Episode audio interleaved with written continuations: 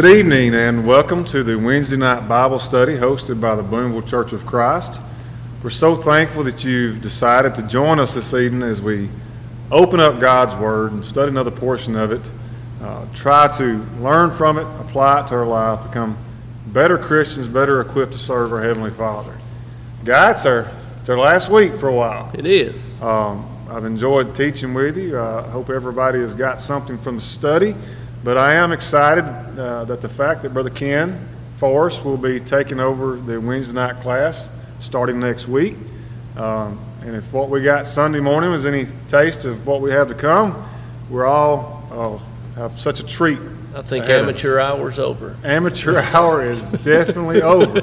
You're definitely getting an upgrade starting next week because Brother, Brother Ken uh, will take over. Uh, but before we get started this morning, or this evening, I do want to lead us in a word of prayer. Uh, so maybe God can bless this, this evening's study. Will you bow with me, please? Father, we're so very thankful for all the blessings of life, Lord, for all the physical blessings you've given us, but especially, Father, all the spiritual blessings that we have that are found in Christ, Father. Lord, we are mindful of all those who are hurting from sickness, from disease, Father especially, Father, the, the virus that's going around in our community and even in our congregation, Father. We pray that you would reach down and bless us, Lord. Bless us with health and bless us with happiness. Lord, we realize we fall so short of what you deserve, and we pray that you would please forgive us of those many shortcomings, Lord. Lord we love you. We pray as we go through this study this evening, we will learn to, to love you more and to sin less. All these things, Lord, we pray in your precious Son's name. Amen. Because of the situation that we're in, and those of you who are not aware, we've had a good number of positive uh, COVID tests that have come back on our congregation. Uh, the elders have made the decision, and I believe it is the right decision, to starting this Sunday, we are going to go back to strictly online. And it was, it was a decision that they made, and like I said, I believe it was the right decision, the only decision that they, they could make. And we hate it. We would rather be together, but we need to get a handle on the virus. So uh, we are going back to online only starting this Sunday. This is our last week uh, for this particular study. I do want to encourage you, though, don't stop studying this book. Mm-hmm. Go on, finish it out, go through the 13 chapters. We we're going to do chapter 7 this week, which is sanctification. We did chapter 8 last week, so I encourage you to pick up with chapter 9 and finish the, finish the book out. It's a, a wonderful study uh, that Brother Johnson, Aubrey Johnson wrote, and I do encourage you to, to keep on studying. But last week we talked about temptation. We made the statement uh, a few weeks ago when you talked about salvation. It doesn't end there, unfortunately. Nope. I wish it did devil still continues to send temptations our way each and every day. But this week we're going to talk about love matured or sanctification. Now, sanctification I use very often. Mm-mm. So the definition, I thought we to start out with the definition. Process of becoming holy, set apart as sacred, to purify or free yourself from sin. Sanctification, Guy, it is, uh, is a process. And the struggle against sin or separating ourselves from sin is lifelong. Every time I've ever given the invitation that I can remember, as I go through the steps of obeying the gospel, and you get to the point after baptism, that's not where it ends.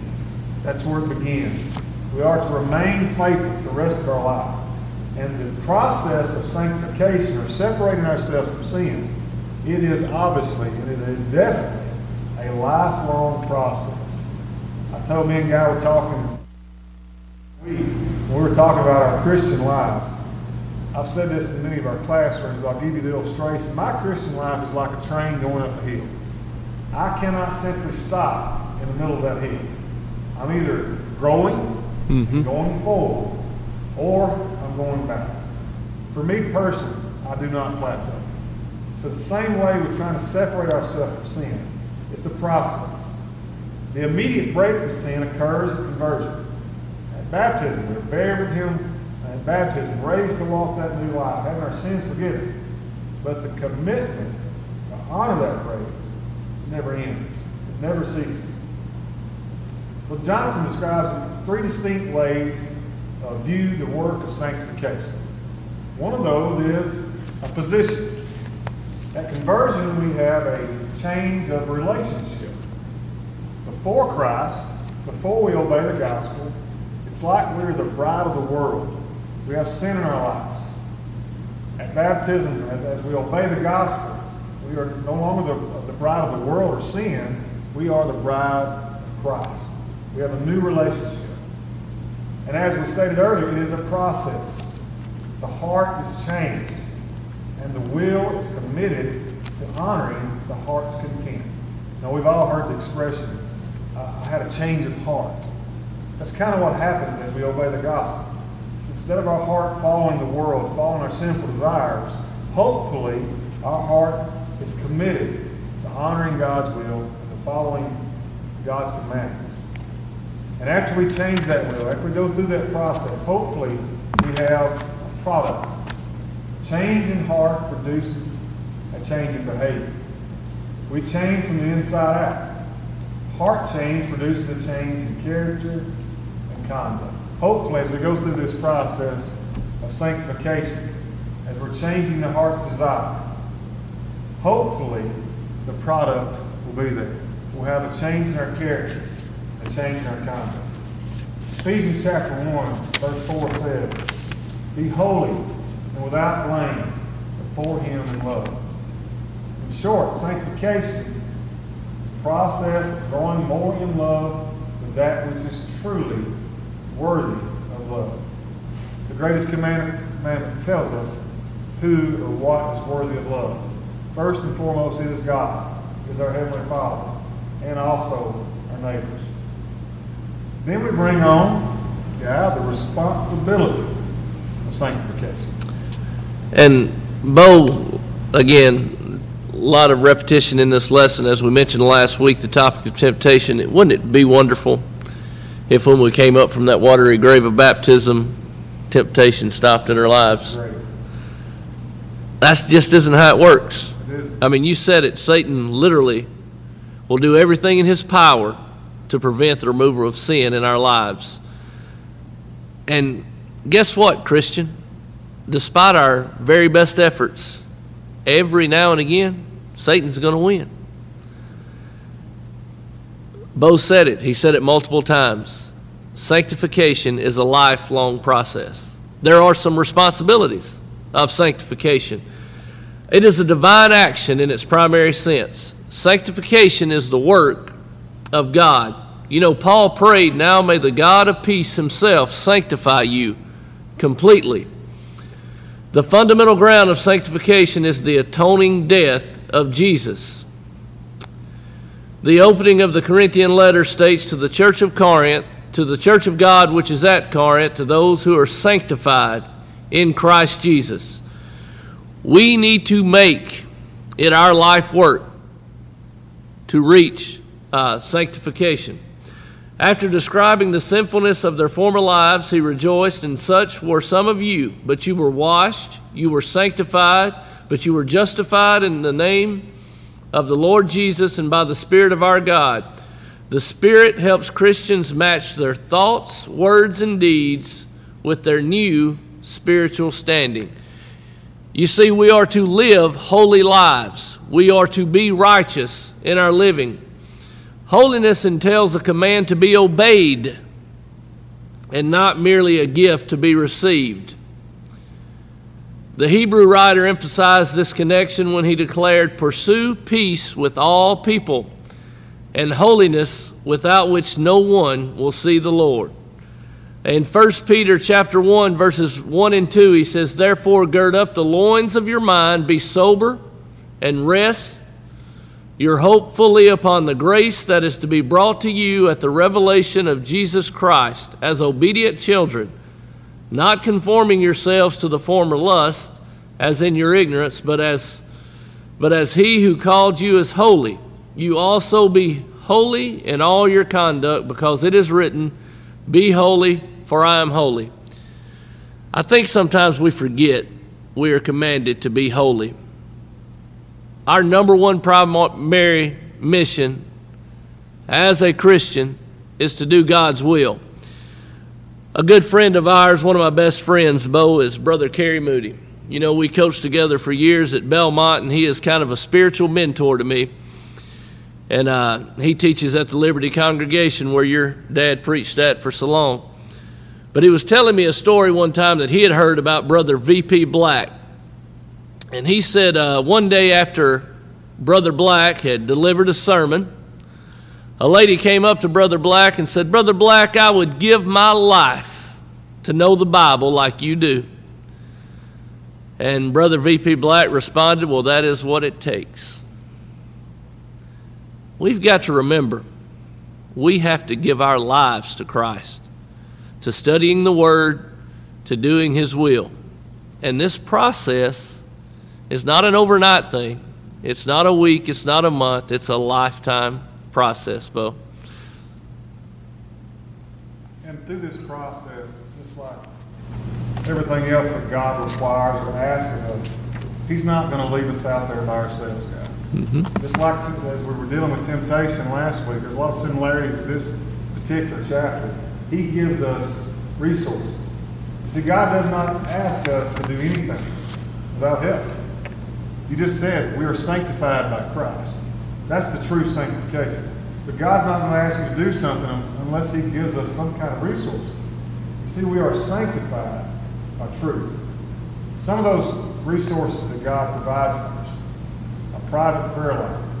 When you get up in the mornings, what do we do? The first thing we do, go brush our teeth or maybe go take a shower, or whatever it may be. Should it not be to lift up God's name in prayer?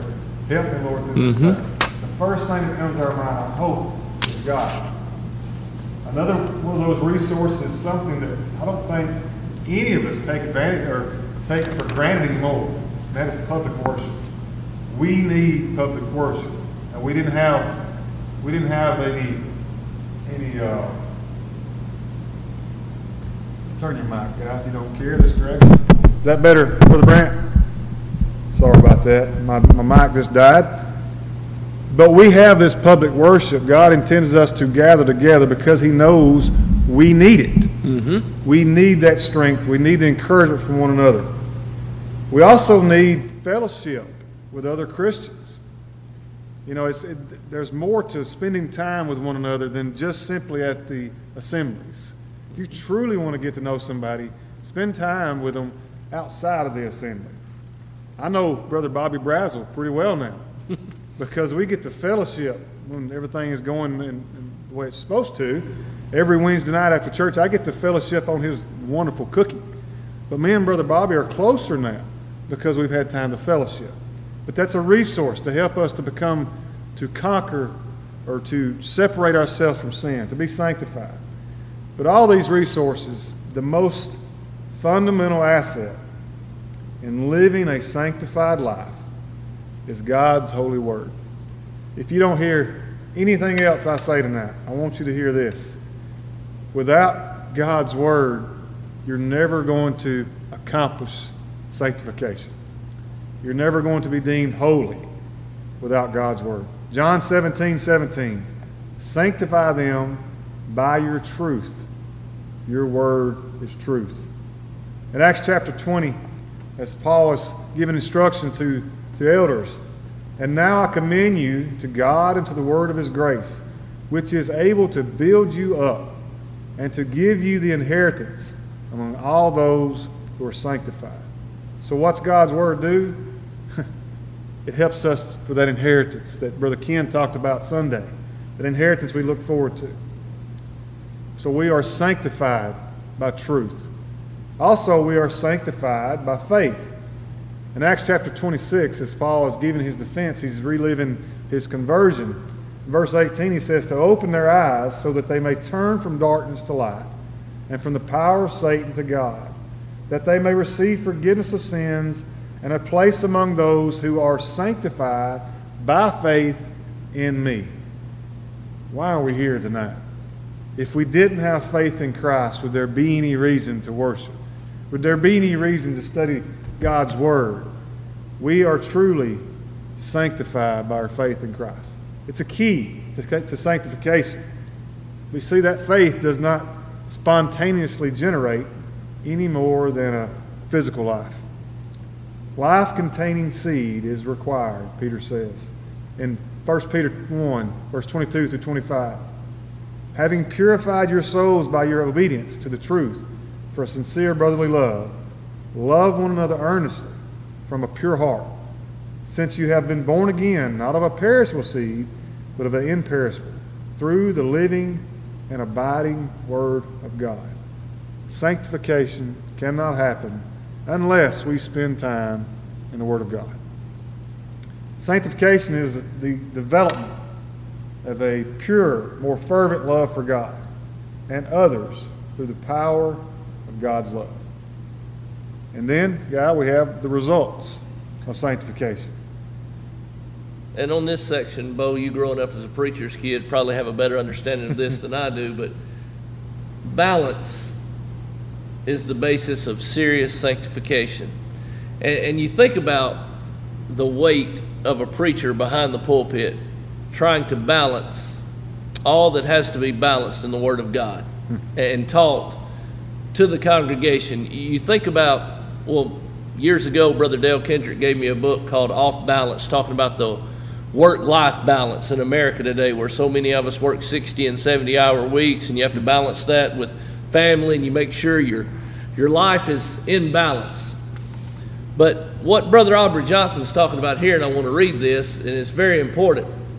It says, Proper regard must be given to both positive and negative exhortations in the Bible.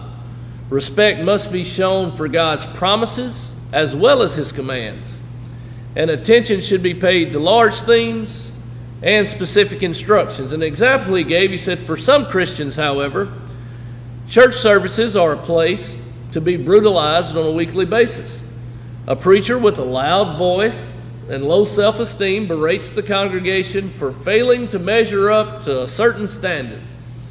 And in the background, you have domineering elders patting the preacher on the back for telling it like it is. and the sickness continues from week to week and generation to generation. Now, are there things that must be preached against? Absolutely. But the narrowness and negativity that prevails in many churches is flatly unchristian, according to Brother Aubrey Johnson. And it is more likely to produce con artists and uh, hypocrites than mature saints. So the point is yes, we have to preach the word, we have to preach every bit of the word, but we have to do it from the mindset of love, is what he's telling us here in this chapter. Uh, we can't always settle for guilt. Um, it says churches are like garden plots where the husbandman spends all his time weeding but never planting. Right. Uh, your analogy at, at, the beginning about the uh, train going up a hill is a great example for the life of a Christian. We were talking about that last week and how anytime we're teaching a class, it seems like we feel like we're growing. It's when we're not teaching that we kind of plateau and it's not a coincidence, is it? It's not a because and why is that? Because we're in the Bible studying right. it during the week. That is the balanced approach to Christianity. We have to be in the Word of God. We can't just show up and punch the clock. We have to dive in and we have to completely teach the Word. And there's a, a flow to this, right, Bo? As you're about to talk about the flow yeah, uh, before we get into that, I want we have a new preacher, mm-hmm. and uh, Brother Ken knows this. A healthy congregation is one that, that does need that balance. We have to be fed, and I think Paul gives a wonderful example in Galatians chapter five of a balance. He, he says to abstain from works of the flesh, but also teaches them to develop the fruits of the spirit. Right. So in Galatians five, you read now the works of the flesh are evident sexual immorality, impurity, sensuality, adultery, sorcery, enmity, strife, jealousy, fits of anger, rivalries, dissensions, divisions, envy, drunkenness, orgies, and things like these. I warn you, as I warned you before, that these who do such things will not inherit the kingdom of God. So he tells them, these are things you cannot do. You have to be obedient. And then he turns right around. What does he do? Yep. He gives them, And and Bo, it's we can't live a half life. no, It's um, we get the sin out so we can put the good stuff in. That's exactly That, that's the whole point of it. That's exactly right. And he, he, the fruits of the spirit, things like, I'd much rather talk about these. Yeah. You know, those other ones are bad, but with love, joy, peace, patience, kindness, uh, goodness, faithfulness, gentleness, self-control, all these fruits of the spirit. How do we put those in our life? We do it by getting rid of the bad stuff. Mm-hmm. It's a balance, pros and cons. If Brother Ken got up in the pulpit, and obviously, I mean, this Sunday he preached on reasons to rejoice. Rejoice. And the fact that I can still remember that with my attention span is very impressive, Brother Ken. That's, that's, I just I have the attention span of a two-year-old that just got through eating a candy bar. I just I can't focus, but I can still tell you what you preached on Sunday. So good job. Uh, but if he simply was negative all the time, we would we would not be balanced. But if he got up, if it's and- positive all the time, it'd be the same way. same thing. If he got up and was singing "Kumbaya" and "Love one another all the time, without giving us God's commands, Right. we would not have. And that's the what balance. Brother Aubrey Johnson is telling us in this chapter. That's what it is. Uh, the last part of this is what I really want to focus on for the remainder of our time here. And I love how Brother Johnson puts this out. He talks about, he calls it lapses of love. Mhm. That'd be a common way for us to say uh, that's when we sin. That's when we mess up. Brother Johnson calls it that's a lapse in love. You see, sanctification is about choices spiritually sound and relational healthy choices. In essence, it's choosing love. Every one of our chapters that we went over, the eight chapters, that's what it was about. It was about do you love God enough to choose Him over sin? But what happens when we have those lapses in love? What happens in our lives? John chapter 8, Jesus gives us a perfect example of, of how we should handle those lapses. We, we know that story. It's the adulterous woman. And they were getting ready to kill her. And by the law, they had the right to kill her. But Jesus simply says, Those without sin cast the first stone. How do we react, whether it be in this congregation, throughout the community, when someone has a lapse of love, when someone makes a bad decision? How do we react? Do we gather around with the stones, or do we look at her and say, Those without sin cast the first stone? You see, it's when, not if, we have those lapses. We need to do what Jesus told the woman to do go and sin no more. We also, when we do make those mistakes, we need to learn from those mistakes. See, sanctification is more about auditing failure than the absence of failure. It's about developing spiritual integrity rather than maintaining a delusional or a delusion of infallibility. If you think you're going to go through this world perfect, I'm sorry to disappoint you, but you're not. I think so. How many people have we heard when we're trying to encourage them to obey the gospel? Well, I'm just not, I'm not good enough yet. Well, if you're waiting to be good enough, then you're going to wait until it's too late. Mm-hmm. And even when you obey the gospel, if you expect to be perfect, we strive for perfection, but we have to realize we're not going to make it. Sanctification is the settled determination to love God more and to love like God. So, through all these studies that we've had, these, these eight chapters, I hope we've all encouraged ourselves, encouraged one another to, to love God more, to make better, more loving choices, and to sin less. That's all I have tonight, Guy. You have anything else you want to throw in there? Um, just a few announcements. I do want to thank everyone that has encouraged us Yes. and sent us cards and the nice words we hear from people.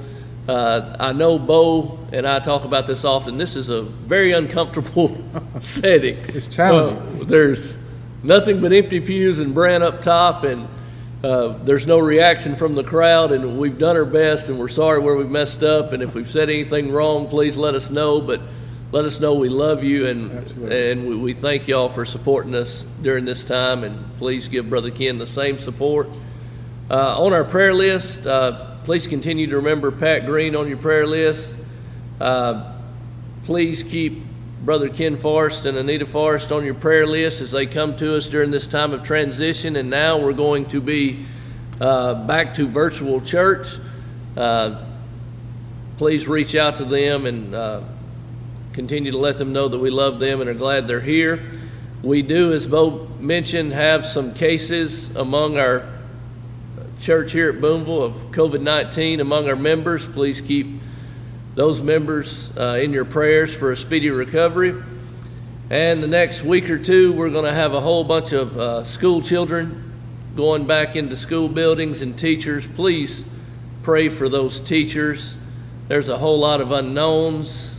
Everyone's doing it different in different places, and uh, there's a lot of uncertainty. Just please keep those young people and the teachers in your prayers, please. And Bo, do you have anything? Um, I- Along with what you said, thank you so much for all the kind words and the encouragement. It has been a challenge. We've enjoyed it, but it has been a challenge. It is different to look out and not be anybody here to give you some feedback. uh, But we have enjoyed it. I- I'm not going to say names of those because I would forget somebody because there's been so many cards and so many texts. Uh, We feel your love and we we appreciate it so very much. Thank you. Because usually when we're finished, we're always very nervous about how bad we just messed up. But yeah, Yes. thank y'all. And uh, Bo, I'll close us with a word of prayer. Heavenly Father, we thank you so much for the church that we have here at Boonville. We thank you for the blessings you've given us. We thank you for our health. God, we ask tonight that you please be with Pat Green. Please be with all of our members that are sick with COVID. God, please help this pandemic pass from our nation and help us get back to a sense of what was normal, but help us please appreciate all the blessings you have given us. God, please be with all our children the next couple of weeks as they begin a journey that is going to be very unfamiliar for seven and eight and nine and ten year olds. Please give them strength and courage and ease their anxiety, and please be with the teachers that are having to try to carry out something that's never been done. God, please uh, forgive us where we failed you, and we love you, Father. In Jesus' name, amen. Yeah.